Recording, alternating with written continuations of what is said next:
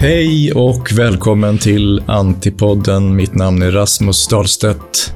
Dagens gäst är konstnär, konstkritiker och filosofiedoktor i konstvetenskap. Han är nu aktuell som redaktör för antologin När konsten terroriseras. Välkommen till programmet Lars Vilks. Ja, tack. tack. Jag råkade hälla ut vattnet här precis framför oss. Ja, jo, jag såg hälla ut vattnet där. Jag fick ju torka upp. Alltså. Det, så är det idag när man kallas in till sådana här poddar. Alltså det, det är ju enkla villkor alltså. Man är omedelbart en i, i tjänstekår. Hur är dagsformen? Jo, det är ganska bra. Alltså jag har ju, löpningen går bra nu för närvarande. Jag har inte när man blir äldre så är problemet när man får skador så tar det lite längre tid innan man eh, blir återställd. Alltså, så att man, man får lite längre kurvor på det sättet. Alltså. Men, men i alla fall har jag ju kunnat vända trenden så att eh, det är uppåt nu. Alltså, det går bättre än vad det gjorde i fjol. Alltså. Så att, eh, jag försöker ju förstärka min karriär framåt. Alltså. Ja, du har ju nyligen slagit nytt rekord. Ja. Från 30 och 20 till 29 och 40. Ja, jag, jag gjorde en ganska bra putsning på en av mina, faktiskt min längsta sträcka där. Alltså, det gjorde ja. jag. Och hur lång sträcka pratar vi om då? Ja, jag vet inte riktigt hur lång den är. Alltså, därför att det går inte att mäta den riktigt. Men man, det, det är terräng, alltså, det är rätt mycket sand och sådär. Man mm. springer på sanddyner och så springer man på strand och så vidare. Det är ju, kan jag säga, en ersättningssituation för mitt tidigare gedigna arbete med Nimiskulpturen. Då är det upp och ner varje dag i stort sett. Där? Mm. Jag bankade och slog och allt möjligt. Nu är det slut med det. Va? Så att jag har fått komplettera med löpning. Va? Mm. Eh, så um, det har hållit på med ett antal år springa istället. Och man kan bara tävla mot sig själv? Ja, man skulle kunna tävla mot andra, men jag har inte riktigt den möjligheten. Va? Ibland springer jag de här figurerna som jag har runt omkring mig med, alltså, men det är mer för syns skull då. De brukar ju aldrig dra en meter, alltså, utan springa alltid efter. Så de är mm. större glädje av det. Alltså. Du, som alltid när man träffar dig så får man syn på det här predikamentet. Eh, ditt öde, förutom då ditt eget, så, så blir följden av att det vilar en sorts allvar över alla de här situationerna du upplever. Jag tänker att människor blir, om det inte är att de blir stressade, så blir de lite tyngda på något sätt. Mm.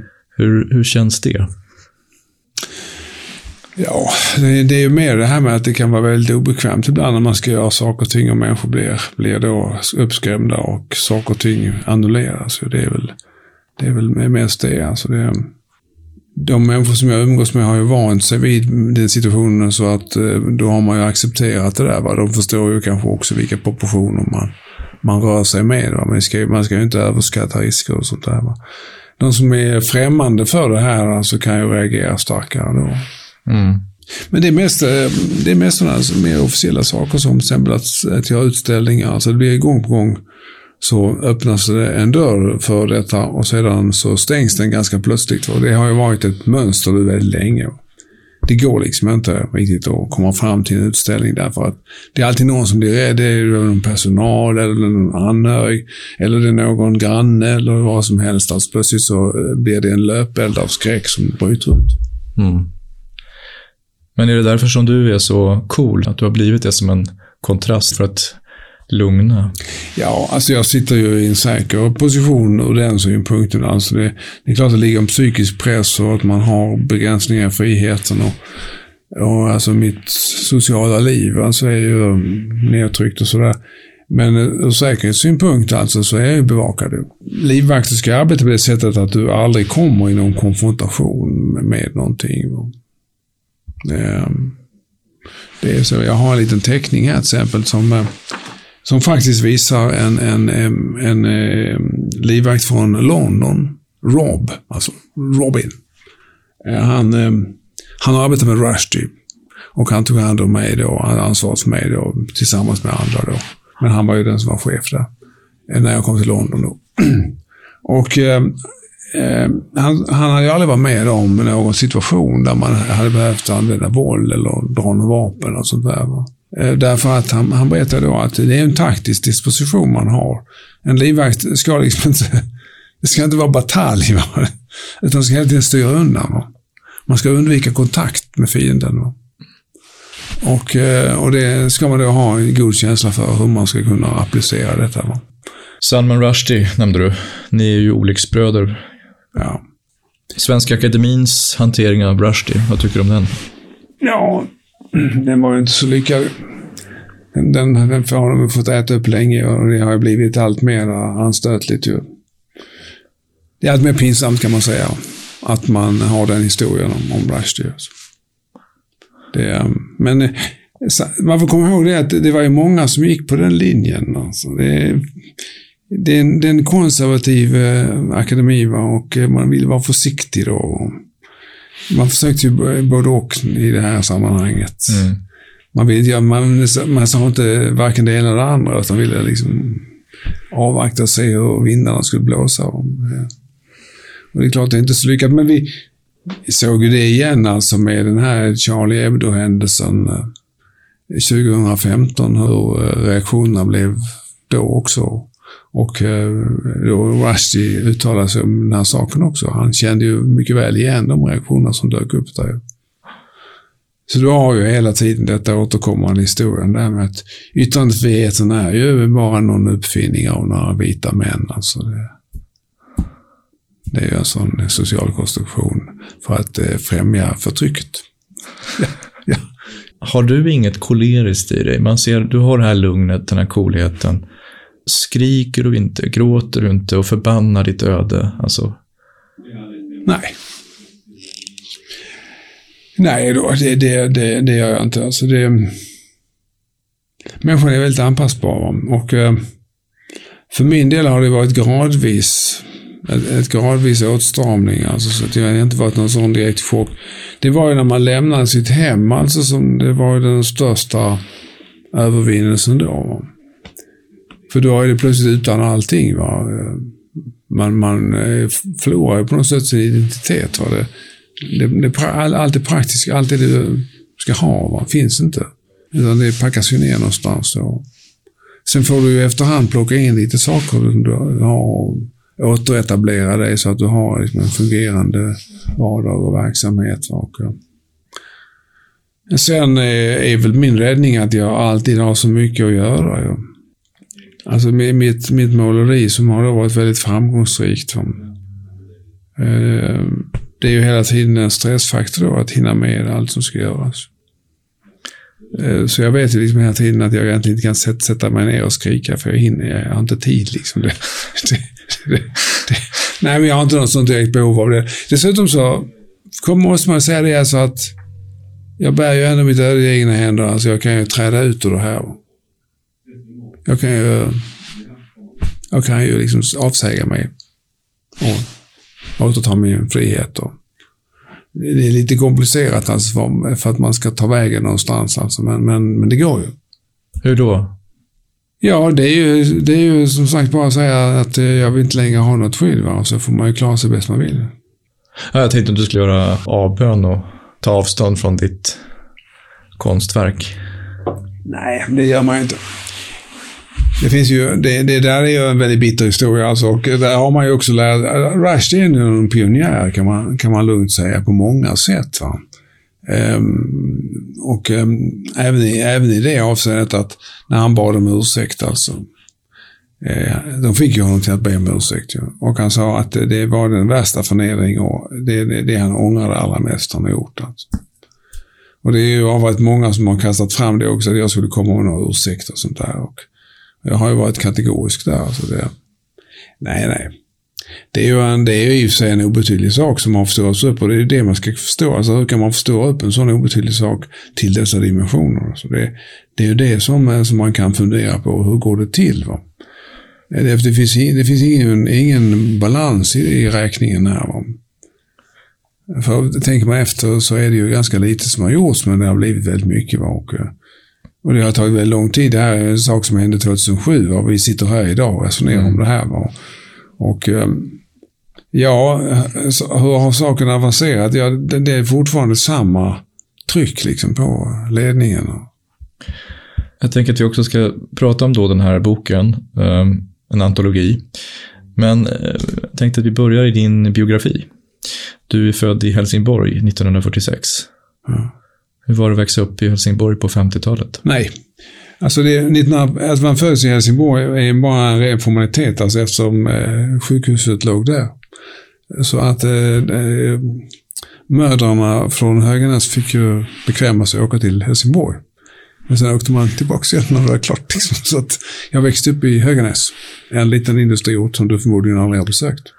Karlsson kom ju med sitt Höganäskrus Ja, ja. i Hemsöborna. Just det. Det, det är- verkar riktigt. Han kom som en urvind och hade ett Höganäskrus om halsen. Ja. Det är riktigt. Jo, eh, när jag växte upp så fanns fortfarande krusfabriken kvar. Den är ju nedlagd nu alltså. Men, men, eh, men jag arbetade på Höganäsbolaget som tillverkade bland annat då lerrör och lerkärl och sånt där. Men, men ditt eh, fotbollslag, är det HIF eller ändå? Eller? Nej, alltså HIF var ju alltid konkurrenten till Höganäs bollklubb. ju. Höganäs bollklubb var, var ju ett väldigt bra division 2-lag när, när jag växte upp. Eh, Men de, eh, de här elaka helsingborgarna, de stal ju alltid de bästa spelarna.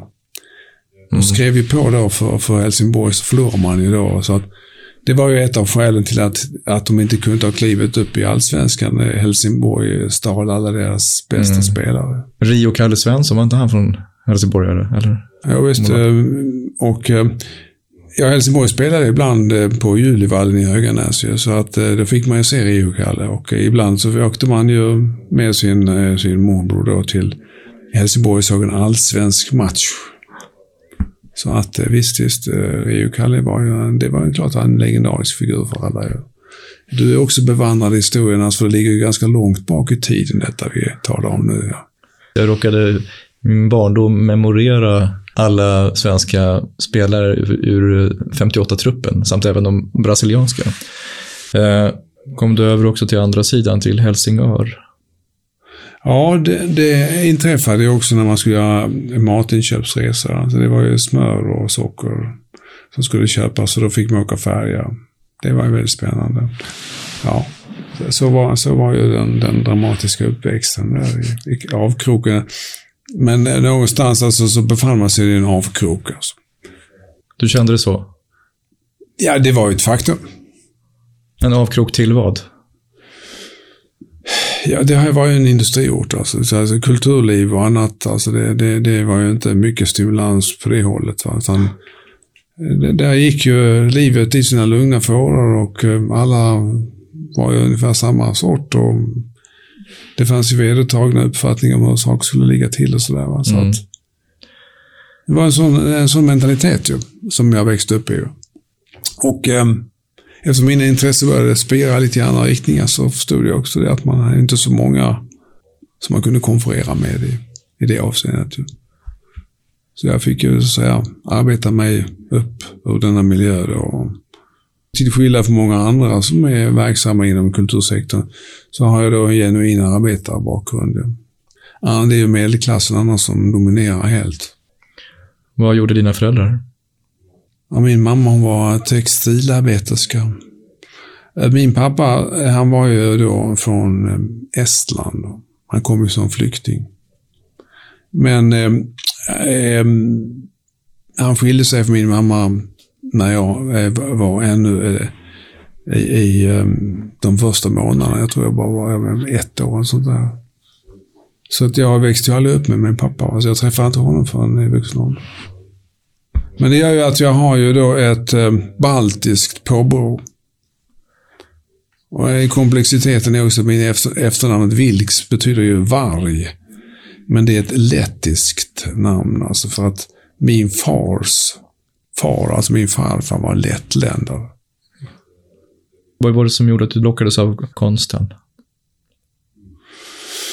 Ja, framförallt så var det ju mitt eh, in, intresse för, eh, kan man säga, historia och litteratur alltså, som eh, var vägledande. Jag tänkte först bli författare då. Jag, är en exklusiv skara eftersom jag är Hermods student, vilket inte säger mycket idag. Men förr för var det ju ganska vanligt att man läste in gymnasiet per korrespondens. Och det fanns Hermods som då tillhandahöll dessa korrespondenskurser. Där du då läste då hemma och sedan eh, fick du eh, sitta eh, av vissa veckor skolbänken och sen fick man då tentera ämnena efterhand. På så sätt så tog jag ju examen där. Och, eh, och då blev jag allt mer humanistiskt intresserad. Alltså det, eh, och ehm, då fick jag liksom en bred bakgrund där. Liksom att jag hade det där eh, kulturintresset, alltså litteratur, konst, musik. Och, um, och då började jag också eh, bli aktiv som, som bildkonstnär. Och det var ju i slutet av 60-talet då som det kom igång. Och det kommer ju så småningom bli det dominerande inslaget då. Apropå litteratur, eh, i Helsingör, Kronborgs slott. Har du varit där och sett slottet? Ja. Mm. Um, vem är dagens Hamlet? Ja, vem som är dagens Hamlet, ja. Ja, det är väl du. och vem är Gertrud? Gertrud, ja. Ja, det är väl någon av de här partiledarna som, som vi ser sträva runt i medierna. Och Claudius? Och Claudius, ja, jo, vi kan väl vika den posten till den stora ledaren själv alltså. ja, vi kan nog göra en uppsättning om du kan övertala dem här att bara spela dig själva. Så bara vara er själv så blir det bra. Vålnaden är i alla fall inget snack om att det är du, Lars som svävar över oss. Mm. Det är något ruttet i den danska staten, säger Hamlet. Ja. Eller är det snarare den svenska kanske? Jo, det är klart att eh, vi har ju en lite extrem situation. Eh, eh, även om man kan säga att du, alltid har ett, ett läge som alla klagar över, så är det ju mera medievänligt idag. Man får ju komma ihåg att situationen är väldigt gynnsam för dig. Vad skulle du göra om, om inte vi hade haft detta? Det är den omvändningen som finns. att när en sak är pressad så frambringar det mycket mer intresse och engagemang. Eh, och så småningom så modereras så jag har kunnat se det. Liksom när jag, jag kom ju inte in i det här förrän jag råkade göra den här rondell 2007. Då plötsligt kom jag in liksom i mm. i det här.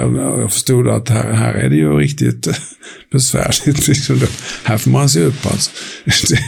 Och det var ju så, jag menar fortfarande 2010 kommer jag ihåg, alltså det har inte ändrat sig något speciellt. Tvärtom var det väldigt strävt Men sen åren efter där, alltså ett par år senare, så började man ju få lite mera bredd. Alltså nu lever vi ju i en tid när du har, du har eh, mycket, mycket mer röster och och eh, möjligheter att yttra sig utan att bli helt omöjlig.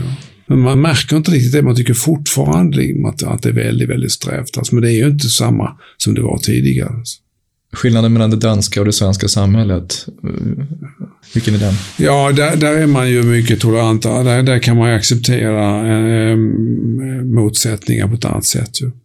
Varför har det blivit så?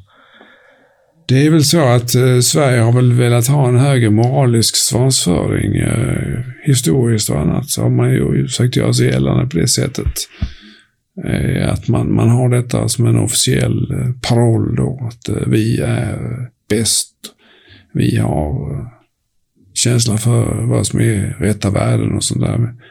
Danmark har ju haft en mer tilltalsad situation och eh, där är det ju ändå så liksom att eh, meningsmotståndare när de har tjafsat färdigt så går de och tar en öl. Liksom. Det, går, liksom, det kan de inte här. Va? Alltså det här är det ju så liksom att eh, politiker då, vänsterpartisterna hälsar inte på Sverigedemokraterna då, utan de snörper då liksom. Alltså det, det är en attityd ja, man har då, att, eh, att man låter ideologin färga också den, den mänskliga sidan av det. Men det har inte varit så i Danmark. Det var ändå så att när rondellhunden kom igång här så Danmark, man kontaktade mig där och uh, där fick jag göra en presentation av min situation. Och um, medierna är ju också medvetna på ett annat sätt. Alltså de, de, eh, de har inget problem med att eh, mediera sådana saker alltså på ett eh, balanserat sätt. Alltså det är lång tradition man har i Danmark. Livvaktssituationen är också annorlunda. De, de har drabbats hårdare. De, jag är ju ett, ett en, enmansfall i Sverige, men i Danmark har man ju ett antal. Alltså då från, alltså då, dels, det kommer ju flera stycken i Jyllands-Posten som, som då hamnar i det här och det finns ytterligare personer. Och där har man ju då eh, gjort väldigt mycket för att de ska kunna leva ett, ett normalt liv. Alltså. Jag har ju berättat för danskarna hur jag har det, alltså de tycker liksom att det... Vad vore rimligt? Ja, det, det, det är ju att man ska ha ett socialt liv. Mm. Man ska kunna träffa sina bekanta och sina allra närmaste. Eh, jag har ju min sambo då, som jag inte kan träffa. Och, eh, och sen är det också inställningstid då. Alltså, I Danmark är det så att en timme dygnet runt. Alltså. Om någon spontant vill göra någonting så är en, en timme så finns det på Jag får ju liksom anmäla på kontorstid dagen innan om jag ska ut på kvällen nästa dag. Alltså, sånt där. Så det, det, är lite skillnad där. Va? Men, så, den, så den danska hållningen har varit väldigt generös. Och man säger, det är ett sätt att ta hand om yttrandefriheten också. Det är ingen tillfällighet att den här boken då, När konsten terroriseras, är ett samarbete med, med danskarna. Eh, medförfattarna är framförallt danskar. Ja, visst. Vad är skillnaden mellan konst och terror? Ja, det är ju en väldig skillnad. Så konst är ju konst och terror är terror. Alltså sen, sen är det ju så här att allting kan vara konst. Men då måste det gå in i konstsektorn. Då. Och eh, terrorism som konst är ju eh, klart en svår genre. Men den är inte helt omöjlig. Va? Och, eh, eh, framförallt så har ju många konstnärer behandlat temat på ett eller annat sätt. Och det som är, jag har ju gått igenom väldigt mycket material. Alltså det är både eh, Bader Meinhof eh, som gav upphov till väldigt mycket. Och, och sen har man eh, då inte minst eh, 9-11. Mm. Eh, där, där det faktiskt är så att eh, denna aktivitet och denna terroristhistoria med flygplanen som brakar in. Att detta kom ju ganska långtgående att beskrivas eh, som en konsthändelse. Alltså. Som en work of art alltså. På grund av det spektakulära yttringar. Så jag har ju tagit fram exempel på de som då har eh, sett det här som konst och hur de har motiverat sin ståndpunkt. Så det, det kan ju förvandlas till konst genom att man för in i en konstkontext. Ja, hur ser argumentationen ut från de här personerna då som är... Det är så liksom att den modernistiska traditionen är ju att, att du ska göra något provocerande. Va? Och detta provocerande ska ha en spektakulär karaktär som då blir väldigt kontroversiellt. Va? Och det uppfyller man då. Visserligen så gör man då på ett sånt sätt som vanligtvis är oacceptabelt, nämligen att det kostar en väldig massa människor livet. Det är ju, det är ju en grym slakt samtidigt. Eh, men det kompenseras då liksom av att du har detta med de förtryckta, marginaliserade och eh, den eh, supermaktens övermakt och förtryck och, annat. Så att det är då ett, ett uppror mot USA. Och det finns ju som en ingrediens i, i konstens politiska historia också. Alltså att USA alltid, eller väldigt länge i alla fall, har betraktats som, som en, den, den dåliga sidan. Eh, som man då opponerar sig mot. Det, det, det, USA representerar ju aldrig vänstersidan. Va? Utan det blir den andra sidan. Va? Och därför är det här en opposition. Va? Och då gör man denna, det är en politisk gärning som då fick en spektakulär sida som skakade västvärlden, skakade USA och så vidare. Ehm, åtminstone symboliskt. Då. Så det är så man har argumenterat för detta. Och sen är ju händelsen i sig, nu blev, blev den ju mycket väl dokumenterad. Och var och en som har sett det här kan ju inte undgå att fascineras av, eh, alltså bildmässigt så Eh, och det, det, man förstod också att de som arrangerade det här hade också sett till att det skulle gå på det sättet att reklamvärdet skulle kunna växa mm. ut och, och bli eh, visuellt synligt. Va? Så att det här ser ut som en film. Alltså. För en parameter här, det är konstnärlig intention. Någon sån finns ju inte. Nej. Men händelsen är visuellt formgiven och eh, liksom det uppföljande medieeventet, säger ja. någon. Och om man bortser från den etiska dimensionen så är det inte svårt att se likheter med den moderna konstens vilja att skaka sin publik med ett destruktivt uppror. Ja, det är sant. Det är så man resonerar alltså. Sen, eh, sen är frågan hur långt detta kommer att gå. Alltså om, om man nu skriver konsthistoria, hur, hur, hur man kommer att hantera detta. Eh, det kan ju knappast bli infört som ett kvalitetsverk, alltså, men det kan ju föras in som en händelse, alltså, beroende på att så, så många engagerar sig i det. För sen finns det ju då alla verk som gjordes i anslutning till det här. Eh, så fick den ju en stor betydelse. Men det, det intressantaste är precis det du pekar på, alltså att eh, händelsen i sig tar liksom en plats i konsten. Jag har sett den här filmen som är, jag vet inte om det är filmat med mobilkamera, men eh, man ser hur folk hoppar från det brinnande tornet. Ja. Och i, eh, på vägen ner så ser, ser man två personer som tar varandras händer. Det är ju en film som man, om man har sett, aldrig glömmer. Mm. Ehm, och den har gett upphov till ett konstverk också, den här handen, utsträckta handen där som du Ja. pratar om. Enligt den här postkoloniala då, blicken så skulle några kunna säga att du är terroristen. Jag tänker på Johannes Anjuro till exempel. Han har skrivit en bok, jag vet inte om du har läst den? Jo, eh, jag känner till den. Alltså, den är ganska skojig då. Att, han berättar också att den här, det, han gör ju en nidbild kan man säga av mig. Va? Det, det, det är man ju överens om i recensioner, annars har man kommit fram till det, att det, att det är en, en nidbild där. Visst, jo, alltså jag känner till det. Ja, En roman som heter De kommer att drunkna i sina mödrars tårar. Han fick ju Augustpriset för det. Hur ser du på det då?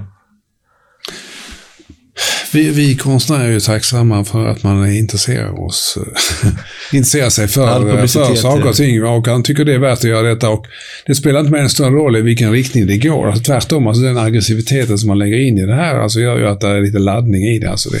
Det försonliga är ju alltid trevligt att se, men inte lika spännande. Eh, Och han kan inte låta bli heller, för det finns liksom en, en andra scen i den här boken som jag tycker är väldigt fin. Att, att eh, man gör en intervju i efterhand med den här eh, figuren då. Eh, och då eh, berättar man att han, han har återgått till eh, den verksamheten han bedrev innan karikatyrteckningar. Nämligen att eh, arbeta med, eh, med förbjudna och allmänfarliga skulpturer. Det är, det är en intrikat formulering. Allmänfarliga och förbjudna. Det passar rätt väl in på konceptet för Nimis. Alltså, allmänfarlig, det, det kanske inte är så farligt alltså, men, men det är många som, som, som nämner det. Va? Men förbjudet är det ju absolut.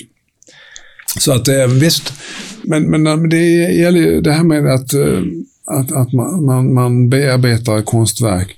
Och eh, ju aggressivare man är, desto mer eh, desto mer hets blir det. Liksom. Det, blir, det blir bättre med, med passionen. Alltså den, den eh, inkännande, positiva sidan har inte samma styrka som det som byggs upp kring, kring hatet och motviljan. Den övertrumfar allt. Alltså. Så jag, jag har förstått liksom att den kraften ska man då utnyttja. Men framförallt ska man inte liksom själv gå i taket. Utan eh, se, se till liksom att, att den, den används för konstverkets uppbyggnad.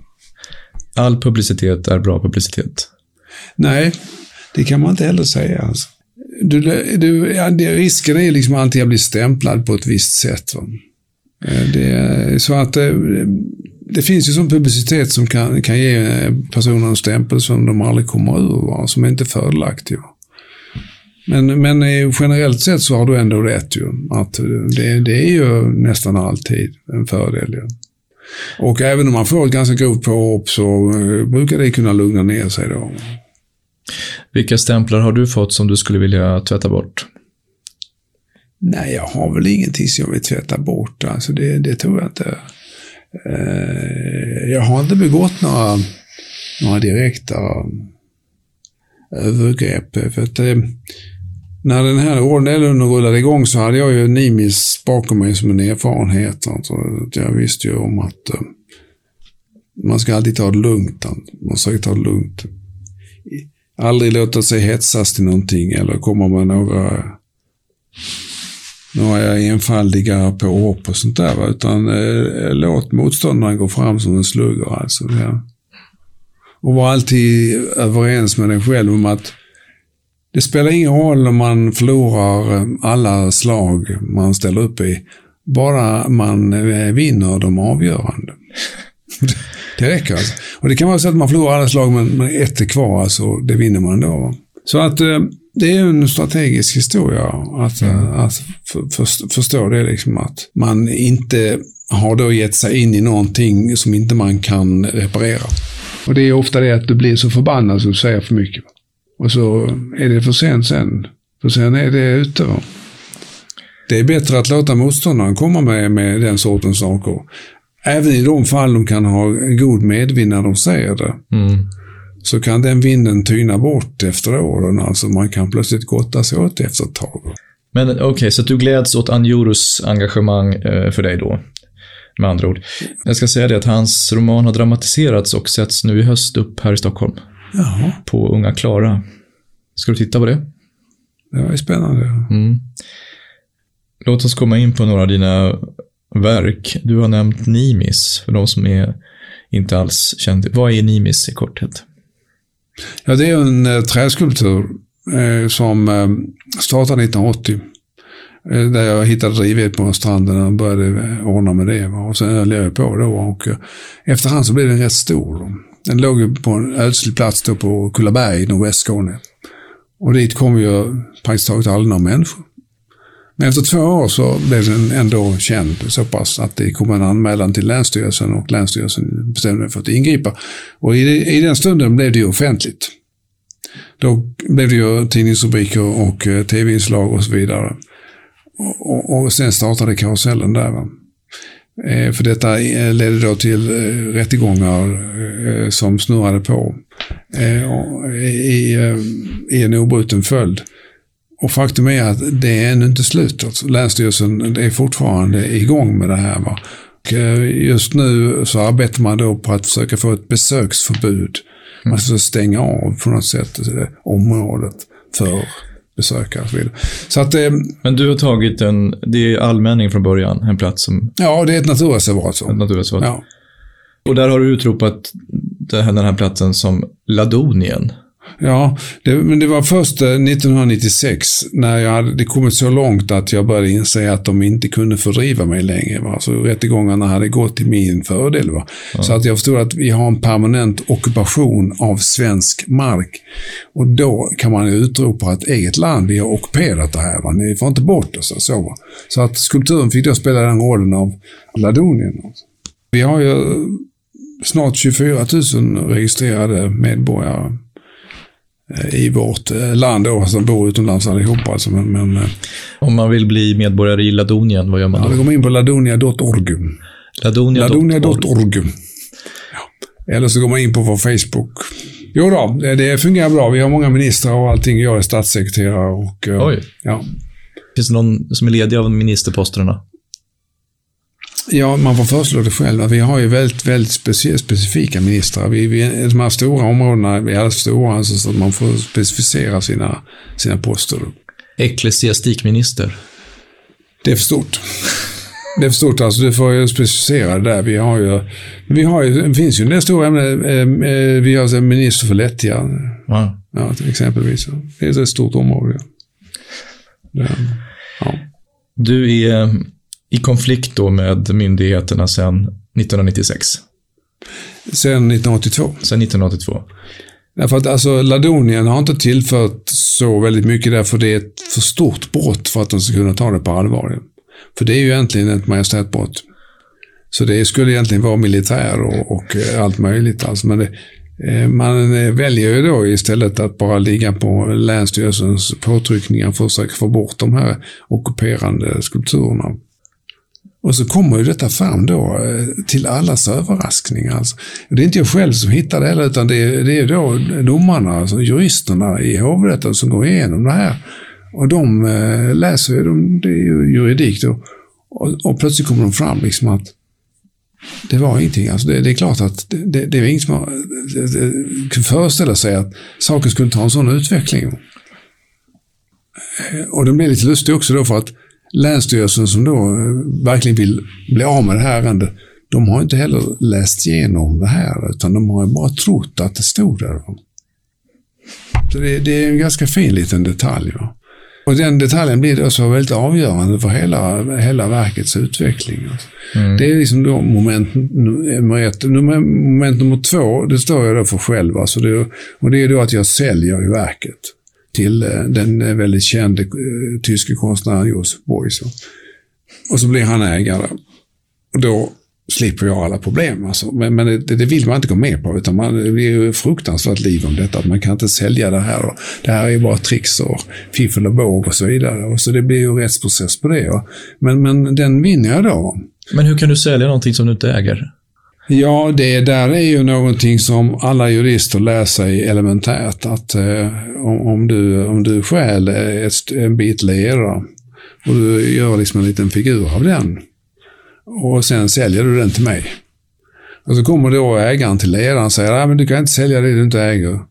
Jo, men alltså, I och med att du har gjort den här figuren så har du då förhöjt värdet och ändrat det här. Va? Och eh, du har då äganderätten till den. Däremot får du ersätta ju materialet som du har stulit. Alltså. Men de kan inte ta den här pjäsen ifrån. Den, den har du rätten över.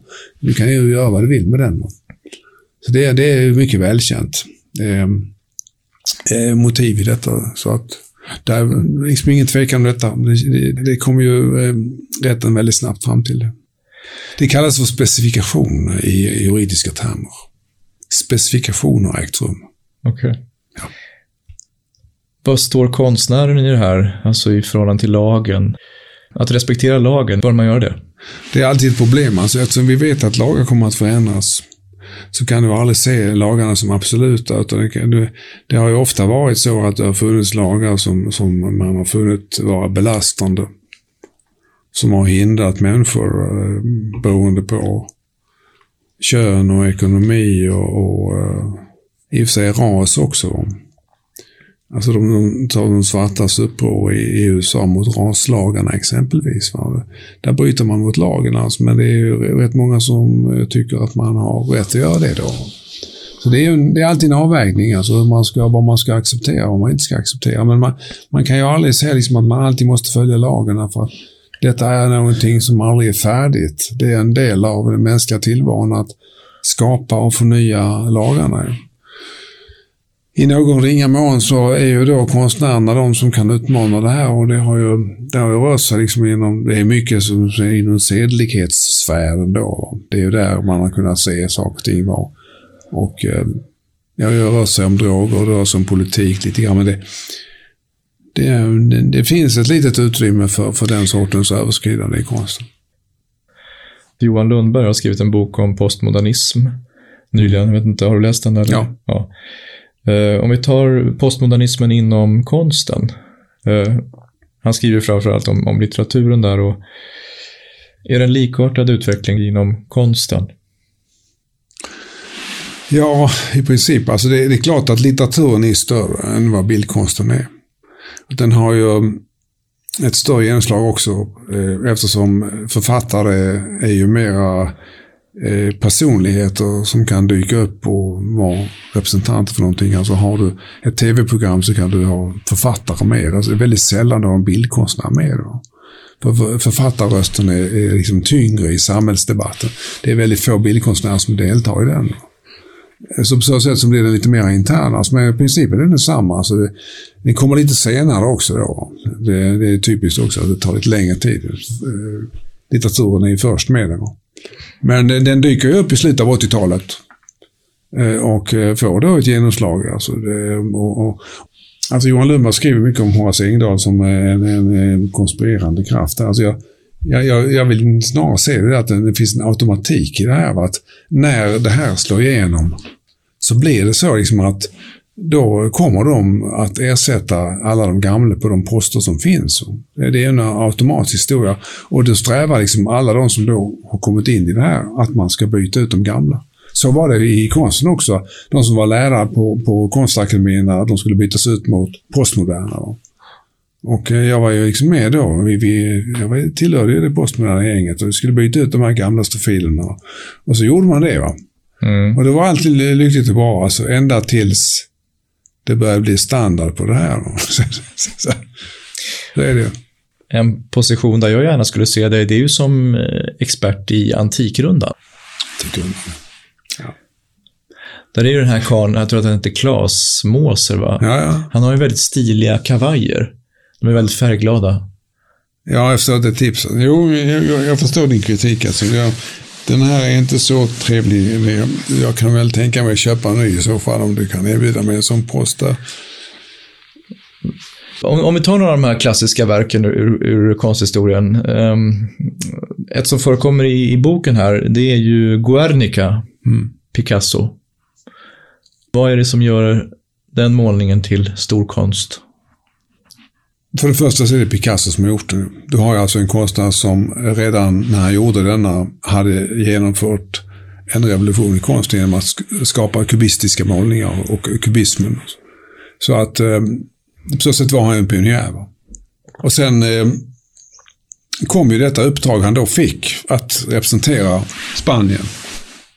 Och, och, han visste faktiskt inte vad han skulle göra. Men så kom ju då bombningen av Guernica. Och, eh, och då fick han liksom idén att, eh, att göra någonting åt detta eftersom han engagerade sig i den här saken. Och då gör han alltså en jättemålning alltså. Eh, och det blir ju på något sätt en, en, en manifestation av, en, av det, hela kubismen. Men där du också då får ett, ett tema. Men det som är väldigt speciellt med det här temat är att du kan inte, du kan inte precisera relationen till Guernica genom att se på bilden. Och han har vägt sig i det längsta liksom för att, eh, för man har försökt tolka, ja där kommer bombplanen och där springer de. Alltså han har ju själv sagt eh, nej till allt detta. Och jag har ju själv sagt att man skulle mycket väl kunna tolka det här, den här bilden, Guernica, som en, en livlig fest på landet. Där folk har druckit lite för mycket. Det är också en möjlig tolkning om, utifrån vad du ser. Då. Mm. Och det är ju denna styrka som finns, liksom, att du hela tiden måste, ja kanske man skulle kunna se det så, men det är inte säkert. Så att där, där ligger ju någonting av storheten i att han har bibehållit mångtydigheten. Det är en originell bild också och eh, det är på något sätt höjdpunkten av hans kubistiska skapande. Om vi tar Caravaggio och en sån målning som Judit halshugger Holofernes till exempel. Ja. kan man säga om den? Ja, det, det är ju ett rätt vanligt, vanligt motiv. Så att eh, det är väl inget speciellt eh, annat än han... Eh, alltså man tyckte ju om de här blodtörstiga sakerna och barockmålarna ville ha gärna eh, saker som, som, som attraherade. Det, det, var ju detta med att man skulle fånga sin publik. Mm. Och eh, Caravaggio var ju också en, en rätt våldsam man alltså, som eh, gärna slogs alltså, och slog ihjäl folk och annat. Oj! Ja. Han har liv på sitt samvete? Alltså. Ja, ja. Oh, ja. Hur, hur tog han koll på dem då? Ja, det, alltså det var ju så att i Rom så, så fanns det motsättningar och man drog gärna kniv alltså. Så att det var ju, var ju ordentliga slagsmål och människor blev ju skadade och mördade. Och när de då fick syn på varandra med mörk kväll när gängen var ute eh, så var det ju blanka knivar. Så han högg ju ner eh, sin motståndare och det kunde man inte göra utan vidare. Utan då måste man få hjälp av en beskyddare som kunde se till att man fick lämna staden och sådär, komma till en annan plats och hålla sig undan. Så där. så att eh, det kunde slätas över det där om man, om man fick lite hjälp. Och Caravaggio hade ju många beställare eh, och ansågs ju vara en, en, en, väldigt spännande målare och så vidare. Eh, så han hade ju personer som stödde honom. Han åkte ju i fängelse också när han kom till Sicilien. Där och eh, hamnade i stormästarorden där. Va? Och eh, det, det gick bra i början men sen misskötte han sig igen va? och då blev han fängslad. Sen lyckades han fly då. Va? Och sen eh, skulle han ta sig tillbaka till Rom och då blev han eh, ihjälslagen då av några fiender strax innan han kom fram. Alltså. Eh, så att eh, det är ett våldsamt liv alltså. Så att eh, det finns väl lite grann det i hans måleri också. Mm. Men hans berömmelse vilar ju på en sorts hantverksskicklighet kan man säga. Ja, men det var ju väldigt många som var skickliga.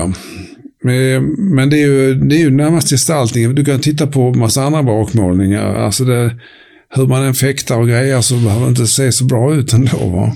Framförallt så har han ju det med, med att han, han, han förstod det här med ljuset alltså. Mm. Ljus och mörker. Och inte för mycket myller av folk. Alltså ibland så överbefolkar man så att det blir liksom väldigt rörigt.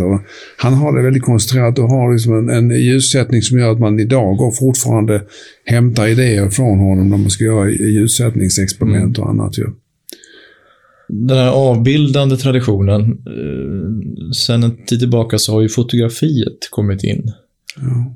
När det gäller ren så att säga, reproduktion. Hur, hur ser du på fotografi som konstform till exempel? Ja, då, det, det, det, den fick ju det riktigt stora genomslaget på, ska man säga, på 80-talet. Det är då du får, får de stora fotograferna som dyker in, speciellt den, den, den tyska traditionen och, och då amerikanen Mapplethorpe. Och det finns ju ett antal eh, som arbetar. Sen, sen dyker också Cindy Sherman som är en amerikansk konstnärinna som vars fotografier har ju erövrat världen. Hon är en av de främsta i världen idag överhuvudtaget. Så visst, fotografiet har etablerat sig. Va? Och det är ju, eh, det är ju en, en möjlighet. Va? Sen har ju detta tanken då, jag vet inte om du var inne på det, liksom, att hur man ser på relationen mellan måleri och fotografi. Alltså att, att den kan ju då vara väldigt realistisk då. Den avbildar, det är mycket snabbare ju. Eh, det går väldigt fort, alltså medan konstnären ligger efter. Han hinner inte med där. Va? Men, men det, är ju, det viktigaste är ju då att, eh, som Ulf Linde sa, att eh, ett, en, en målning består liksom av tusentals beslut som en konstnär tar när man lägger sina penseldrag. Och det, det, har du inte i ett, i ett fotografi. Va? För det beslutet finns ju bara i ögonblicket där.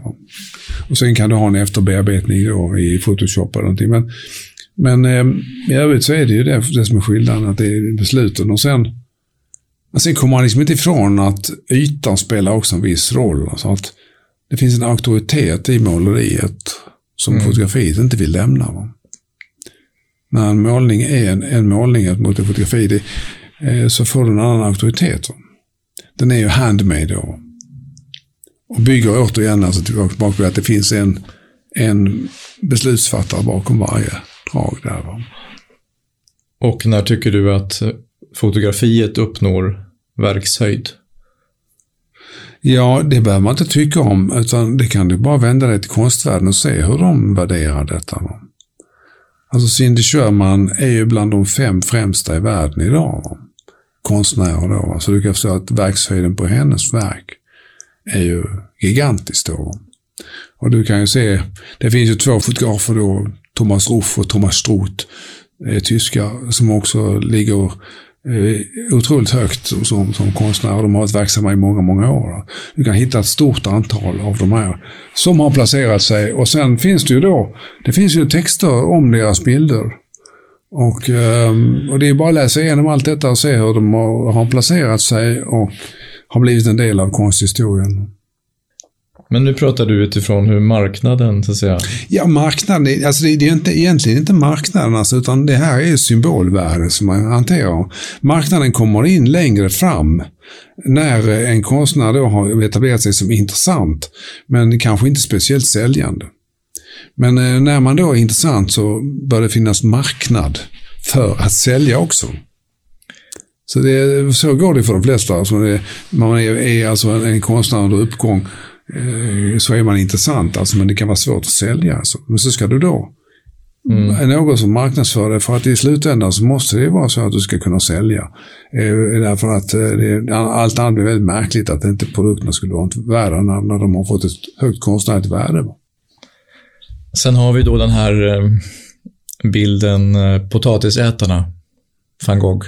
Den är skoj, Det är väl egentligen den enda bild från den tiden som har haft eh, hållbarhet. Alltså det, det, är ju den billigaste delen av produktion. Man kan fortfarande köpa något sådana billiga van Gogh från hans holländska brunaktiga period. Alltså det var ju först när han kom till, till Paris och paletten ljusnade och sen kom han till Provence och det ljusnade ännu mer och så vidare. Då fick vi ju de, här riktiga van Goghen. Alltså mm. Den första är ju potatisätarna. Vi har ju hans bruna period och sen har vi den här mörkbruna och då börjar man ju höra stöveltrampet.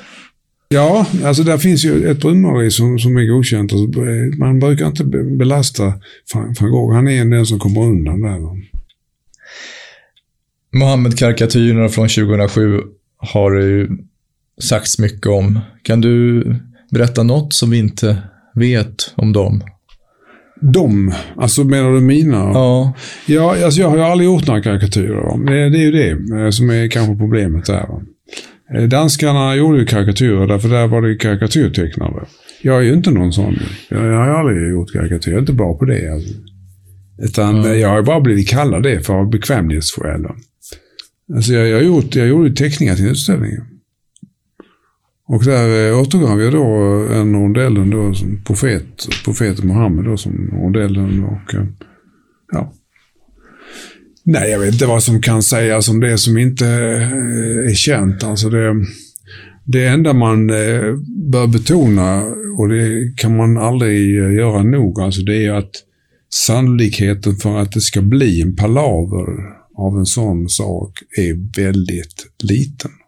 Mm. Många tror liksom att det är bara att trycka på en knapp. Alltså. Det är det inte alls. Man får sträva väldigt länge i regel för att kunna komma, eller så får det vara en speciell omständighet. Att den mm. skyfflas ut liksom, i, i världen så att den väcker uppmärksamhet. Och att den också då passar intressenterna. Va? Som i det här fallet så Al-Qaida som eh, såg att det var en chans för dem liksom, att göra sig gällande också. Men efter den här händelsen så lever du under dödshot. Alltså hur reagerade din omgivning, din familj på det här? Jag har ju inte så mycket familj. För du har inga barn? Nej. Och dina föräldrar, var de i livet? Nej. Så att det, det, det var ju på så sätt enkelt ur den synpunkten. Jag hade ju bara min, eh, min sambo då, eh, som dessutom arbetade utomlands. Mm. Eh, så att um, det var ju egentligen bara jag då och så bekantskapskretsen där. Men bekantskapskretsen den blev ju ganska snabbt införstådd. Det är klart att en del vänner eh, avvek. Eh, därför att de valde ett politiskt motiv då. Så att eh, fåren skildes från getterna där i något avseende. Så man räknar med det. Om man blickar ut över allt som sker så kan man bli väldigt dyster, men, men det går ju också att säga att vi lever i en spännande tid. Jo, man tror ju alltid att den tid man lever i är väldigt speciell. Va? Men, men eh, frågan är om det är det. Va? För vi har ju vi har haft tider som varit mycket mer speciella. Och om vi lever i en pressad tid nu så är det inte speciellt pressad om man ser historiskt sett. Alltså om du ser vilka, vilka sjukdomar och krig som har härjat över bara Europa exempelvis. Alltså det, mm. det är ju, det är ju liksom helt måttlöst egentligen vad människor varit utsatta för och vad man har kunnat genomleva. Alltså, vi har ju ändå en relativt bekväm resa. Alltså. I denna besvärliga tid så sitter du och jag här, alltså vi lider inte någon direkt nöd. Alltså. vi sköter våra kort och jag tror vi har det gemensamt att vi ser liksom att eh, spelet går ändå lite grann framåt ur vår synpunkt. Vi har haft det, det har varit kärvare. Så det, ja. Eller? Jo, så är det. Du har också, vilket man ibland glömmer, alltså, du har ju en bakgrund som, jag menar, du har undervisat på, på universitet. Jag ska, din doktorsgrad från, i konsthistoria har du från Lunds universitet 1987. Ja. Och du har varit tillförordnad professor i konstteori vid Kungliga Konsthögskolan i Stockholm. Ja. Har undervisat, som du nämnde, på Oslos konstakademi. Ja. Och har varit professor i konstteori på Bergens konstakademi. Ja. Det där som Johan Lundberg skriver om i sin bok, eh, alltså akademin inom humaniora, är det, finns de där problemen även inom konst, på konstuniversitetet? Jo, jo, alltså de håller på med det också. De, det, det, det, det, har ju tagits upp flera gånger. Så att, men det är ju det är någonting som drar igenom alla institutioner. Va? Så att det har man, man har ju bara haft svårt att hitta så många bra exempel. Alltså. Man har fått göra så gott man kan av det man har. Alltså, men det, det, det har varit rätt så tunt där med, med metoo och annat på, på, på, på eh, konsthögskolorna. Alltså, det är inte, därför att de är så politiskt korrekta från början. Alltså, att, eh, och dessutom så har du fått ett allt mer dominerande in, inflöde av eh, kvinnliga studenter. Alltså, tidigare var ju ändå dominansen manliga konstnärer. Nu har du ju fått tvärtom. Alltså. Så att eh, man har, kvinnorna har en väldigt stark ställning i samtidskonsten. Så är de väldigt starka. Mm. Och vi, och vi gör så liksom att plocka fram våra tre främsta konstnärer internationellt i samtidskonsten i världen så har du alltså tre kvinnor. Eh, och det är ingen diskussion. Alltså. Tomma provokationer pratar man om. Vad är ja. skillnaden mellan en tom provokation och en fylld provokation? Ja, en tom provokation är en sån som inte har liksom någon uppbackning. Den kan, den kan vara lite spektakulär och, och publicera liksom i, i en, en, tidning eller sånt där. Va? Eh, men det är liksom ingen tyngd. Alltså, det är inte så, den ändrar ingenting. Va? Det är en provokation som konstvärlden eh, eh, känner till sedan länge. Men eh, för den allmänna publiken så kan det ju då. Vi hade ju den här, eh, för en del år sedan, den här eh, damen då från Baskien som eh, Ignas eller vad hon hette. Någonting. Hon eh, var ju på Umeåfestivalen och, eh, och pinkade. Hon, hennes speciella eh, konstform var att hon kissade. Eh, och, och, och det gjorde ju det. Va? Och, och, eh, alltså konstvärlden provoceras inte av det. Va? För det är sedan länge det är passerat. Då. Så som provokationer, som provokationer är tom alltså. När vi pratar om konceptuell konst, vad är det? Ja, det är när man sysslar med idéer då. Mm. Och det kan vara, vara text eller ett enkelt objekt som man väljer ut och kallar för konst.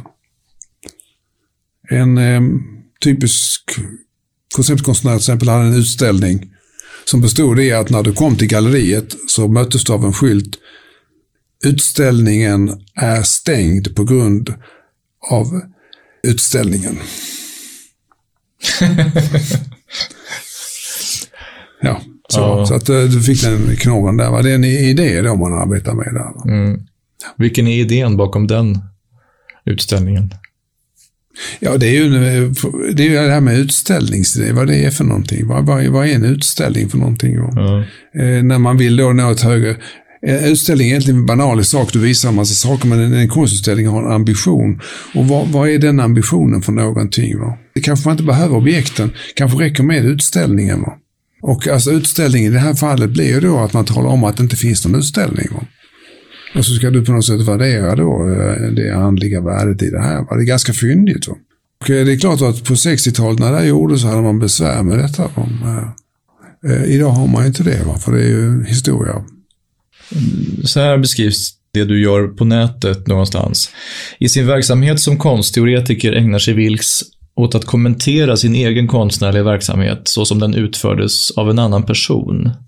De olika konstverken, Vilks själv och hans gärningar, myndighetsåtgärderna och den mediala uppmärksamheten binds således samman i ett allkonstverk, i linje med den postmodernistiska konceptkonstanda som Vilks inledde sitt konstnärskap med.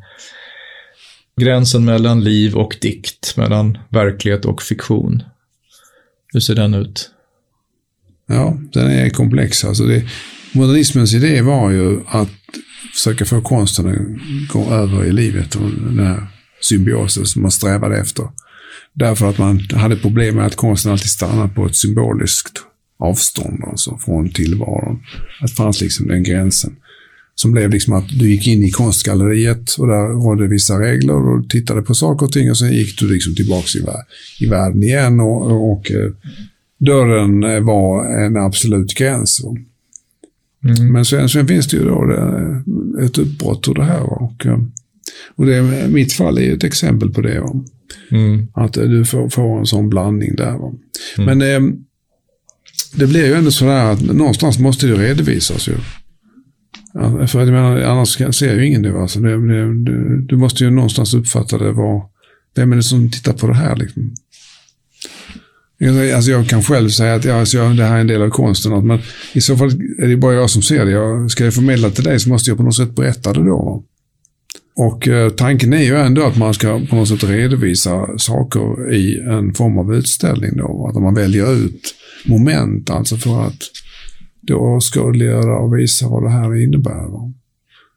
För annars blir det ju bara teoretiskt då. Va? Mm. Allt, allt jag gör är en del av mitt konstverk. Alltså det, det, det går liksom inte att, att hysa det någonstans. Kan man uttrycka det som att du har en estetik? Ja, alltså det är ett väldigt svårt ämne. Alltså, jag brottas ju alltid med det. Va?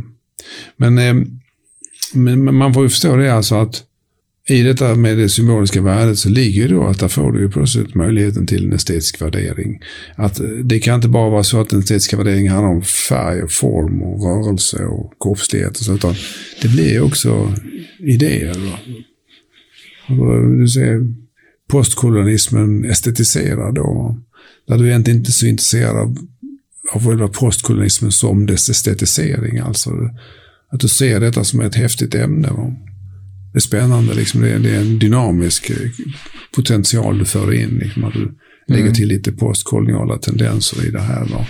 För in lite, lite queer och sånt där. Va? Det, det, det blir, blir häftiga verk av det. Va? Mm. Eh, Men du kan vara egentligen totalt ointresserad av själva saken. va? Eh, Men det är bara liksom använder som kompositionsdetaljer i detta. Och sen får du människor liksom att tro att det här är på riktigt. Då. Det är en form av estetisering. Så man, nog, man måste nog se det så. Alltså för att det går inte att hålla fast vid, vid konstestetiken. Alltså för att den är mer eller mindre färdigställd. Alltså du kan inte överskrida den på något sätt. För att vad du än gör alltså, så kan du säga att men det har vi sett förr. Va? Mm. Hur vet du när så att säga, idén kan överföras till att bli någonting, ett konstverk? Det är inte allmänt givet att sitta och deducera fram det, utan ofta springer det liksom fram och plötsligt är det där. Va? Det, det här med porträttmåleriet är en sån eh, e idésak. Alltså, det, bygger ju, kan man säga, helt och hållet på att det är ju jag som gör de här porträtten. Eh, Porträttmåleri är ju en väldigt eh, schablonmässig verksamhet idag. Det finns ju specialister som gör porträtt som är tekniskt väldigt drivna och i övrigt helt okända. Eh, och du kan ju få ett porträtt gjort på det sättet. Jag var i Båtska palatset igår och tittade på och där, det är frimurarna. De har ju alla porträtt av alla de här mästarna, eh, fri, frimurarmästarna och beskyddare och alla. Och eh, jag tittade lite grann på dem där och alltså, det är ju tekniskt otroligt drivet alltså. Det är mycket man gjort där. Men inga är kända alltså. Det är, det är helt okända personer. Mm. Alltså. Så att när man gör porträtt va, så är det intressant är att det är jag som har gjort det porträttet. Va? Och det är en helt oväntad vändning efter rondellhunden. Så att man får, dessa, dessa bilder blir då laddade då. Va? Ibland har de med en liten hund också i, i hörnet. Men det är inte nödvändigt. Alltså, det räcker liksom med att det är jag som har gjort den då. Va? Ehm, och det fungerar då som ett koncept. Va? Mm. För det gör att dessa, dessa porträttmålningar har då en helt annan funktion liksom än, än andra. Därför det, det kommer en skugga in i dem alltså. Eh, och de kan inte ställas ut alltså. Alltså det, det, det, det blev ett koncept då som jag tänkte, ja den här vändningen är ju en av de mest oväntade man kan föreställa sig. Mm. Eh, så det är ett bra koncept. Mm. Jag minns det var roligt, jag hade ju en vän som var på besök och tittade när jag spelade visselblåsaren, den här pjäsen med Assange, och du satt i Ja. publiken och det var med tanke på tematiken där och, och föreställningen som den var så eh, jag minns att jag skulle göra entré där och så ser man då ja, den här åsynen av, en, av ett automatvapen som förbereds. Då blir det en, en skön metateaterkänsla. Ja. Du, om man vänder tillbaka till boken då, när konsten terroriseras. Du pratar om den stora PR-vinst som är terrorismens kärna. IS nämns ju här i, i, i boken också, terrorsekten. Hur kan man utvinna konst ur det här? Ja, nej, det har väl inte varit någon som egentligen har utvunnit någon konst. Man kan säga att de estetiserar sin framställning. Ja. Men konstvärlden har inte varit benägen att uh, suga upp det. Va? För det perspektivet är inte, det är inte tillräckligt bra. De, man, man har svårt att verkligen gå in för att förstå IS i deras extrema yttringar. Och säga att eh, där, fick, där fick man vad man vad man, vad man förtjänade eftersom man är ett för, kolonialt förtryck. Alltså man, IS har inte fått det stödet där. Va? Eh, och det beror ju på alltså att i så fall så gör man gemensam sak med lite mindre extrema rörelser. Att man kan vara ganska extrem ändå. Va? Eh, men, men där man tycker att denna, denna extremitet som de visar att eh, den är berättigad då va? för att de har varit förtryckta. Men alltså IS är för långt ut på kanten och man vill inte, eh, man vill inte gruppera in de här att de skulle tillhöra detta. Va? Utan man måste skilja ut dem. Alltså, så därför har det blivit en, en, en, det är en estetisering av, av, av en produkt kan du säga. Och det, och det, och det, det är ju ingenting som är märkligt. Estetiken är ju inte, den är ju inte kopplad direkt till konsten, utan estetiken kan vara vad som helst. Ju. När, när estetiken kopplas till konsten så är det ju som en, en del av konstinnehållet. Då. Men estetiken kan ju gå fritt. Alltså, det finns ju reklam och allting. Va. Eh, alltså de, de kör ju det här liksom för att få suggestionen då och skapa en uppmärksamhet som de då har fått ju. Det är väl någonting som har drabbat dig, att du, dina kritiker säger Lars, de där, vän, där, de där vill du inte ha som dina vänner. Ja. De där ska du inte föreläsa för. Ja. Hur försvarar du dig mot det då? Jag brukar säga så att jag äh, håller min linje. Och jag representerar bara mig. Och sen är allting saker och ting som utlöses av mitt projekt. Alltså hunden för mig till olika stränder. Och en del av dem stiger jag upp på. Jag kan inte stiga upp på allt, jag kan inte springa på allting alls, men jag försöker, saker som jag tycker är intressanta, det går jag in i. Då. Sen jag försöker jag också tänka eh, kompositionsmässigt, alltså att om man bara får liksom de lite starkt högerorienterade islamkritiska sidorna, man enbart visar sig där, alltså då, då börjar du liksom överprofilera dig på, på, på den sortens saker. Att man alltid dyker upp där. Då. Eh, för att efter ett tag så lär du ändå känna det så att man får inte samma behov. Alltså det här med New York-historien och Pamela Geller och sånt där var ju, tyckte jag högeligen motiverat. Alltså jag har inte sett de här figurerna då. Jag fick ju uppleva dem på nära håll och så vidare. Och, eh, och det, jag är väldigt nöjd med hela den insatsen där. Men skulle man ständigt eh, vara där, man kan ju då och det är ju säkert också klar över att man kan ju göra karriär på, den, på det området genom att springa på alla locktoner dit. Och, för där finns ju resurser och finns ju påhejare och sådär. De vill gärna visa upp någon. Sådär. Mm. Så att det, det finns ju de som har gått in i det där och skapat en profil och en karriär inom den världen. Alltså, men det, jag, är inte, jag är inte så intresserad av den saken. Alltså jag är ju mer liksom intresserad av att skapa en bild av vår tid. Och då genom att jag råkade komma in på den här banan då, så har det här fört mig då på många intressanta mm. territoriella vandringar. Va? Och, och eh, tillsammans så ger de en bild av, av, av vår tid och, och också dess förändring eftersom det har pågått under ganska lång tid. Det är ju som den här skådespelaren säger, eh, eh, när ska det här vansinnet ta slut? Som man brukar, som man brukar säga. Den här, den här ljushåriga skådespelaren som, som brukar dyka upp på YouTube och sånt där. Va? Ja, jaha. han, ja. ja. Ja, han är... Ja, jag vet, när ska vansinnet ta slut, brukar jag säga. Eh, men gärna med ett leende då. Ja. Mm. ja. Du har varit verksam som konstkritiker. Ja, eh, det är jag fortfarande. Jag skrev inte för så länge sedan om Hilma af Klint. Ja. Då och då brukar jag, speciellt Expressen, brukar jag höra av sig ibland. Skriva om saker. Är du en bra konstkritiker? Det kan man väl inte riktigt säga. Alltså, men det är återigen, alltså, vem är en bra konstkritiker? Ja, det är konstnärens bedömning. Alltså, vilka är våra goda konstkritiker? Och man kan räkna upp några, men framförallt så ska du vara en bra konstkritiker så måste du skriva väldigt regelbundet och representera någonting. Till exempel Morten Altsén, eh, Dan Jönsson, Therese Boman är också eh, duktig. Rubin, hon är ju för entusiastisk, alltså hon är inte riktigt bra. Alltså det, det vad är konstkritikens uppgift? Ja, det är ju egentligen att, att, att, att uh, orientera oss. Framförallt är det då samtidsperspektivet som är de flestas uppgifter. Att uh, man ska kunna skriva någonting om till exempel en, en biennal. Och vad är det som försiggår där? Vad är det som läggs fram?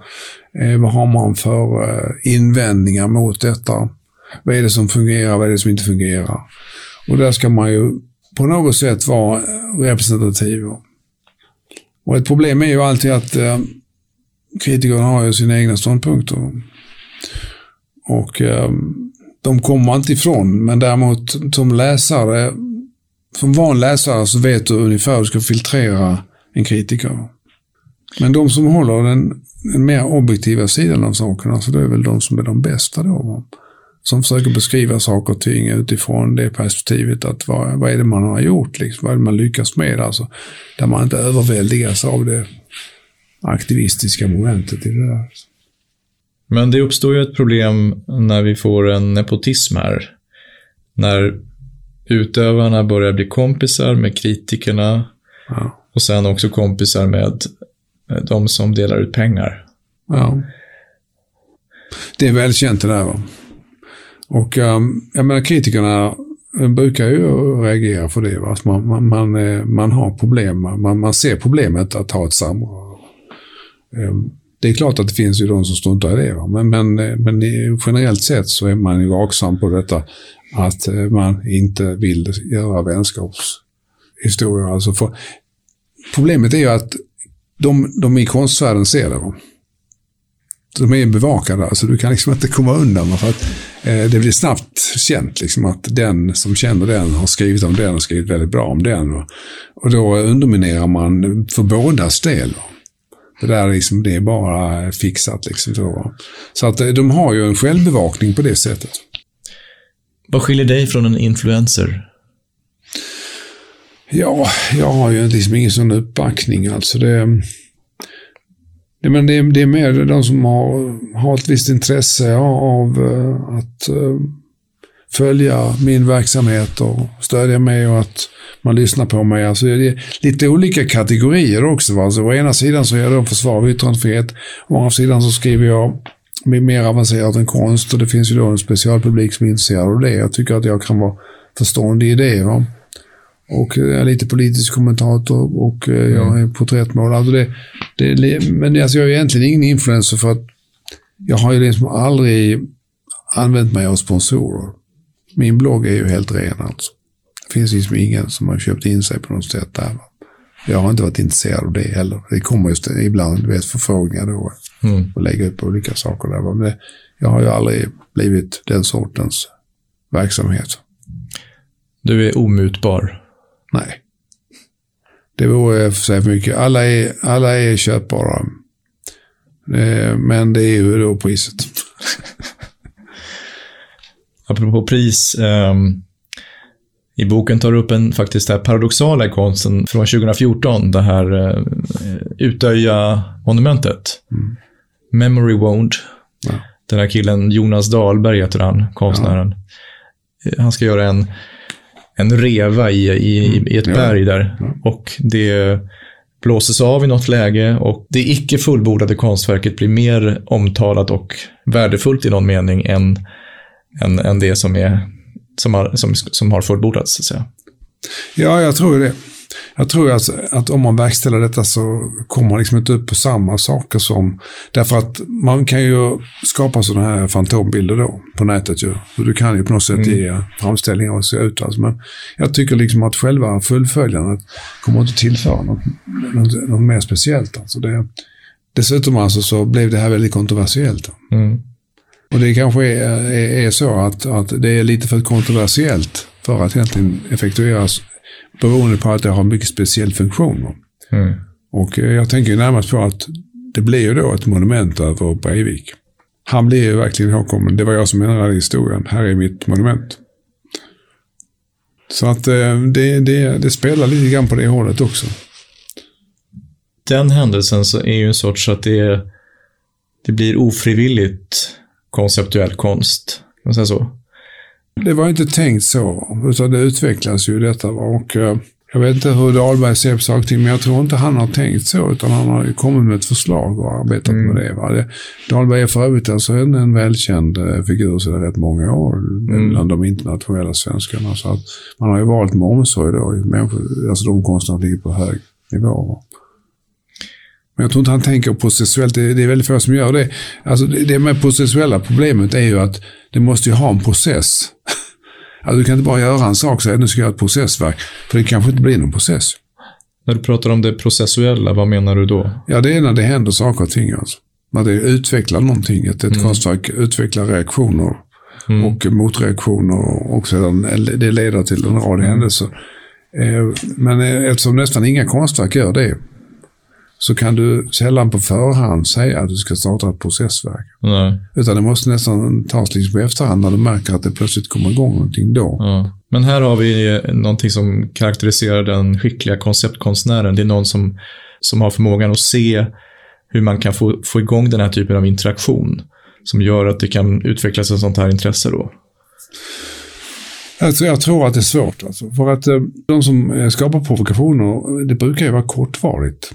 Att det kan bli lite tv-debatter och sånt där. Va? Eh, eh, och, och du har kallat in folk på morgon-tv och man ska diskutera saker. Det skrivs lite debattartiklar. Och sen, eh, ja, efter några veckor. Ja, men du hade här Drog Feiler, Snövit, som du kanske minns, historiska mm. museet. Alltså det blev ju väldigt tjohej om den. Mm. Men det gick rätt fort över.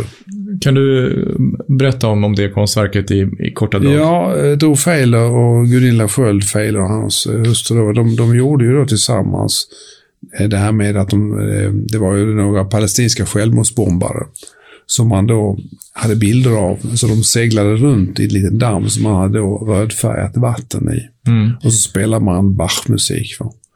Och detta uppfattas ju av en del som eh, att det var ett förhärligande av de här självmordsbombarna. Och den is israeliska ambassadören, eh, som var en väldigt hetlevad man, han blev så förbannad så han gick ju in där och så tog han ju strålkastarna och, och eh, slängde dem eh, osläckta då i eh, dammen där så det blev ju en kortslutning. Och en, en aktivitet från hans sida. Och, och sen en massa reaktioner som kom under, utifrån detta då. Och där var ju frågan om, om, om eh, vad, är detta ett aktivistiskt verk eller vad är det för någonting och så vidare. Den eh, blev ju, kan man säga, en, en, ett exempel på en starkt provokativ konsthandling. Men det, det var ju också någonting som då fungerade en tid. Va? Alltså man, man håller på, men sen, sen eh, blir det historia. Det är ju väldigt sällan du har liksom saker och ting som löper länge. Va? Det är ju det som är lite speciellt med de saker som jag har gjort. Alltså att båda mina projekt, de fortsätter liksom att tugga på. Va? Ska säga det att eh, det här verket då heter Snövit och sanningens vansinne från 2004. Ja. Eh, valet i USA, vad ska man säga om det? Ja, eh, man kan ju säga så, lugnt säga så att när det gäller konstvärlden så har den ju engagerat sig otroligt starkt i det här. Och det har varit en lycklig tid kan man säga. För Trump är ju något av det bästa som har hänt i konstvärlden. Och skulle han förlora så kommer saknaden vara stor. Även om man kommer att uttrycka det på det sättet så kommer den vara det. Ja. Man hade ju, en, man hade ju de här magra åren med Obama. Och de hade en lycklig år med Bush. När Obama kom till så var alla väldigt glada, men så upptäckte man då att det var svårt att angripa USA. Va? För man hade plötsligt rätt president. Va? Eh, men samtidigt var man emot USA. Va? Det är svårt att hantera det där. Och eh, så kom ju Trump och då ändrades ju allting och man kunde kastas över. Jag tror inte någon, någon president någonsin har fått så mycket bildkostutrymme som Trump har fått. Det, det, det är väldigt dubbelt det där. Va? Du vill bli av med det, men samtidigt när du blir av med det så, så mister du liksom detta, en möjlighet till kritik. Va? Du märker ju att de andra är ungefär lika illa, men de döljer det bättre. En sak som, som då är väldigt intressant, det är ju det här med att det vet ju då jag som är, och du också naturligtvis, att när det gäller kontakten med medierna så får man ju aldrig utmana medierna. Man måste förstå att det är de som har makten. Du ska få dem med dig. Va? Du ska få dem med dig. Ehm, och eh, när de är mot dig så hör du genast att de är emot dig och då får du inta en så defensiv möjlighet, position som du kan. Men i Trumps fall va, så bestämmer han sig för att han struntar i det. Han, han går mot dem alltså. Han utmanar dem. Och han har ju då den sällsynta möjligheten att han kan bli sitt eget medium eftersom han kan ju ge hela tiden uttalande och skicka ut. Och detta, dessa reproduceras då av de medierna som är emot honom. Visserligen får han då negationer som svar från deras sida. Men han kan ju ändå håll- hålla igång det här därför att han är en egen kanal. Mm. Om du och jag skulle göra det så skulle vi ha ett problem. Alltså då får, det räcker liksom inte med att ha en egen blogg där man lägger ut. För den, den har inte något genomslag. Men eh, Trump kunde ju då bli sin egen medium och var, var den som har utmanat. och Som då har hållit igång det här under alla de här åren. Har han lyckats med det. Va? Eh, Även om man förstår att eh, priset är högt, alltså kampen är intensiv. Alltså. Men Trumps Twitterkonto, kan det relateras till konst på något sätt? Ja, alltså som sagt, han är politiker inte konstnär. Men eh, en god vän till mig eh, har ju då tillsammans med en annan gjort ett sånt här, ett konstverk som finns i Hammenhög på Gästgiveriet. Mm. Och som är ett ljudkonstverk som man hör när man går in genom dörren så hör man. Man hör en liten pip.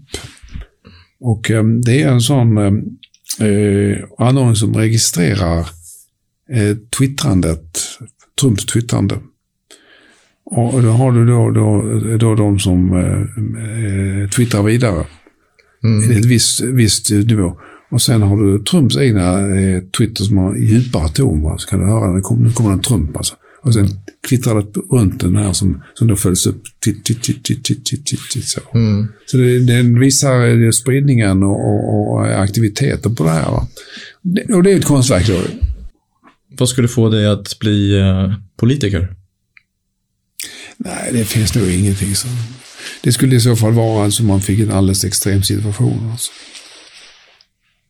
Eh, att bli politiker, kan jag vet inte, det, det är väl ingenting som är intressant med att bli politiker, men att bli politiskt aktiv, alltså, då, då ska det väl till liksom om någon, något direkt förtryck som handlar om att man tystar liksom sådana brutala saker som man har sett i eh, diktaturer då. Alltså, det, är väl det, det är väl det enda, Så det är ju försvaret av yttrandefriheten som kan spela en roll där. Men alltså, jag har inget sånt politiskt intresse. Alltså, jag tycker ju att politiks, problemet med politik är att du måste ha en ståndpunkt. Alltså. Hur ska jag kunna ha en ståndpunkt? Alltså? alltså som inte är så allmän som, som, som det då blir, blir egentligen går igenom alla politiska partier. Alltså. För jag menar, vad är, vad är rätt ståndpunkt? Kan du, du kommer ju bara in i motsägelse vad du än väljer. Alltså. Mm. Vänster, ja du vet ju själv. hur det Höger, ja, alltså det, det går inte. Centern, det, någonting mittemellan, nej. Alltså det, du kan, om, om du är en förnuftig människa kan du, inte, kan du liksom aldrig korrespondera med alla de problem som finns i att ta, ta ställning och säga att stå för det här. Alltså detta är, det är det bästa. Det låter ju roligare att få byta ståndpunkt. Ja, det är klart. Men eh, där får man nästan tänka sig att man ska ha eh, ett skäl då. Du ska ha ett skäl, alltså. Det kan vara konstnärliga skäl man kan ha då. Man kan imitera en politiker. Du är ju van vid det eftersom du då som, som, som skådespelare kan arbeta med imitation. Så du kan förvandla dig från den ena till den andra på några sekunder. Va? Och säkerligen kan du ställa in tankevärlden också så att den fungerar på det sättet att du blir i den stunden, blir du den personen alltså. Även om du är klart är medveten om att du spelar rollen alltså, så måste du helt och hållet gå in och bli den personen. Och sen, eh, om det ska svänga igen så blir du den motsatsen då. Det är det som, som kan känneteckna liksom, det här med att man använder sig av det som, som då konst. Då. Du framöver, det ser mycket ondska i världen. Hundra goda handlingar kan ju till synes uppvägas av en ond.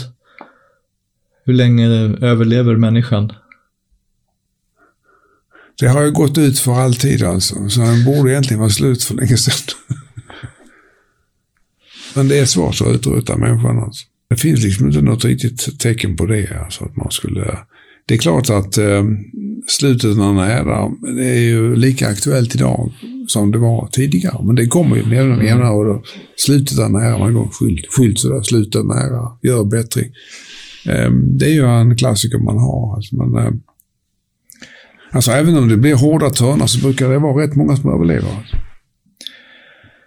Du, din tillvaro, den här ofrivilligt ambulerande.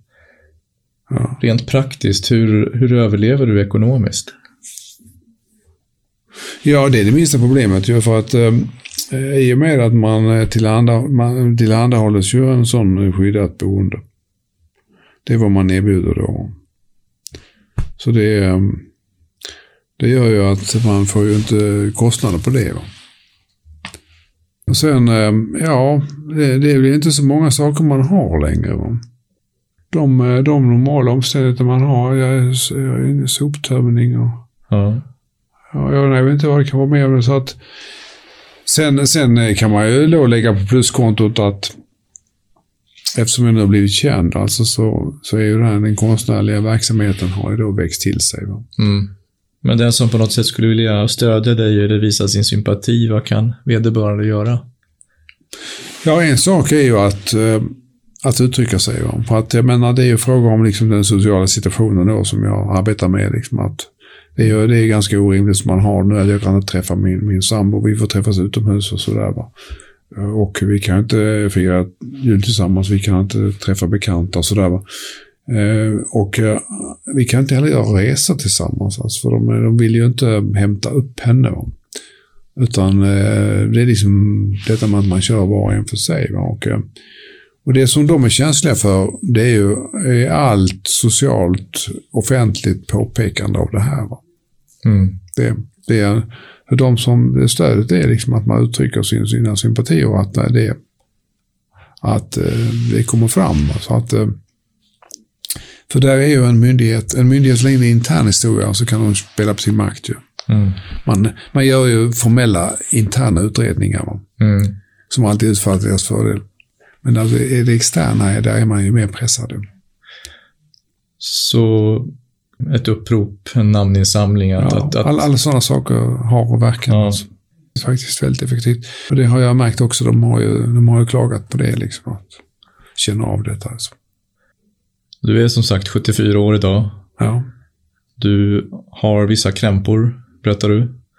Ja eh, jag har vissa krämpor, men eh, de är ju inte, de är ju inte stora. Alltså. Så jag, kan, jag kan inte åberopa några direkta krämpor. Alltså, utan, eh, det, jag har dem under kontroll. Alltså, men det är mer snarare så liksom, att man får en sträckning eller något sånt där. Det tar det lite längre tid innan man är återställd gentemot när man är yngre. Då. Du känner ingen fruktan inför döden? Nej. Mer än att du måste arrangera vissa praktiska saker. Ja, man får tänka på det. Ja. Jo. Har du skrivit ett testamente? Nej, eh, det har jag funderat på länge nu. Alltså. Så att det är ju verkligen någonting som jag får tänka på att eh, accelerera med. Ju. Jag, kan ju, jag kan ju dö i en minut här. Det kan bli svårt för en, en, eh, en attack och falla död ner på marken här framför dig. Ju. Eh, så att man får vara beredd på att eh, det finns en utgång då. Men eh, tills vidare ska man ändå säga att eh, det finns alltid tid. Alltså det brukar vara så. Då kan det vara så i de praktiska, flesta praktiska fall. Det finns alltid tid. Då. Och det, det finns ju de som dör utan förvarning. Men det är ganska sällsynt. Alltså det brukar i regel vara så att det finns ett skäl. Va? Och man vet om liksom att, eh, att man befinner sig i riskzonen och annat. Men du måste ju till varje pris se till att inte Allmänna arvsfonden lägger vantarna på dina tillgodohavanden. Ja. Rondellhundklubben. Vilken utopi tycker du är mest tilltalande av de som finns tillgängliga? Alltså man, ska, man ska akta sig för utopier. Utopier är ju alltid bara luft ju. Det är ju saga, sagoberättelsen. och man kan ju dra den. De gifte sig och levde lyckliga alla sina dagar. Alltså det är ju utopin då. Alla utopier bygger på det. Va? Eh, och eh, eftersom vi vet att det inte går så, när de gifte sig så, så blev det en massa bråk dag, dag, ständigt och jämt eh, bråk och annat. ju. Eh, Det är ju det man får i verkligheten. Så att utopier ska man akta sig för. Eh, Man får ju ta tillvara på ja, stunden. Verweile doch, du bist så skön, som vår vän Goethe skriver. Dröj, o stund, ty du är så skön. Va? Att eh, man får ju upptäcka liksom att nu har jag, nu är jag här, just nu är det väldigt bra. Ja. Tänk på att eh, tänka på det. Va? Därför det, du kommer aldrig närmare en utopi än att du får den här stund av behag som strömmar in i din tillvaro. Det är liksom utopin som man kan fånga upp i små portioner och i mycket enkel form också. Om du fick leva om ditt liv, vad gjorde du då? Ja, det är inte så mycket. Man, det är klart att med den erfarenhet man har nu så skulle man korrigera en del av sin oerfarenhet. Men å andra sidan så hör det till olika livsfaser. Alltså du, du kan ju liksom inte gå in eh, rustad eh, som en eh, person som har levt igenom och skaffat dig alla de erfarenheterna och sen ska börja om igen och försöka leva igenom ungdomen som en gammal man. Alltså det, det, det blir liksom något konstigt med det. Va? Mm. Och om inte man vet någonting, ja då måste du ju köra igenom samma system som du gjorde. Va? För det, livets charm bygger på det att i början vet du inte och då gör du saker och ting som du inte skulle gjort sig om du hade känt till det. Men å andra sidan hade du aldrig fått de erfarenheterna. Så Edith Piafs ord är även dina? Ja, man ska inte... Ja, alltså jag tycker nog, jo, man ska ångra saker och ting. Alltså. Det, ska, det ska man göra för att man måste se liksom att man gör fel. Va? Däremot alltså så förstår man att det, det blir meningslöst att, att tänka sig att man skulle vara felfri. Alltså. Man kan tänka sig, det skulle vara bättre att om i den situationen har gjort det, och gjort det, och gjort, det. det. Det kommer man alltid att tänka på. Mm. Och du kommer alltid ångra dig om det. Va? Men du ser liksom att om ekvationen ska gå ihop så, så måste det bli på det sättet. Utan fel blir det inga rätt. Boken handlar om terror och konst och terror som tema. Kommer vi se mer terror eller mindre i framtiden? Ja, alltså jag tror att den här handfasta terrorn eh, kanske kan bli mindre. Alltså den, eh, därför att det kan finnas mer sofistikerade metoder att ta det fram. Vi har ju alltså, sådana så åtstramningar på yttrandefrihet och annat alltså, som kan skötas mycket snyggare. I kommittéer och organisationer, alltså där man inte behöver lägga den skräckpressen alltså, utan eh, en annan form av saker och ting. Och det är, det är någonting som eh, man ser växer till sig också. Alltså att eh, vi har dessa åtstramningar, ifrågasättanden och sånt där. Det, det är någonting som ersätter en del av terrorismen. Sen finns det ju klart de väldigt ytterliggående rörelserna. Alltså. Men jag tror att den, den här eh, vägen med, med att man arbetar kommunikativt alltså, och medialt är effektivare. Antologin, mm. När konsten terroriseras, hittas väl enklast via din hemsida Lars, va? Kan man säga så? Ja, eh, jag vet faktiskt inte riktigt hur man... Nu är det ju en bok som är gjord för den danska marknaden egentligen. Så att ja. det är ju där, där, därigenom man, man kan få det. Men, men man kan vända sig direkt till mig så kan jag ordna mm. det där. Så det går bra. Så gå in på www.vilks.net. För där kan man också ta del av Lars Vilks övriga skrivande. Ja. Här hade man velat säga dröj stund, du är så skön, men du är ju en flygande holländare så du måste vidare. Ja. Nådde vi en verkshöjd?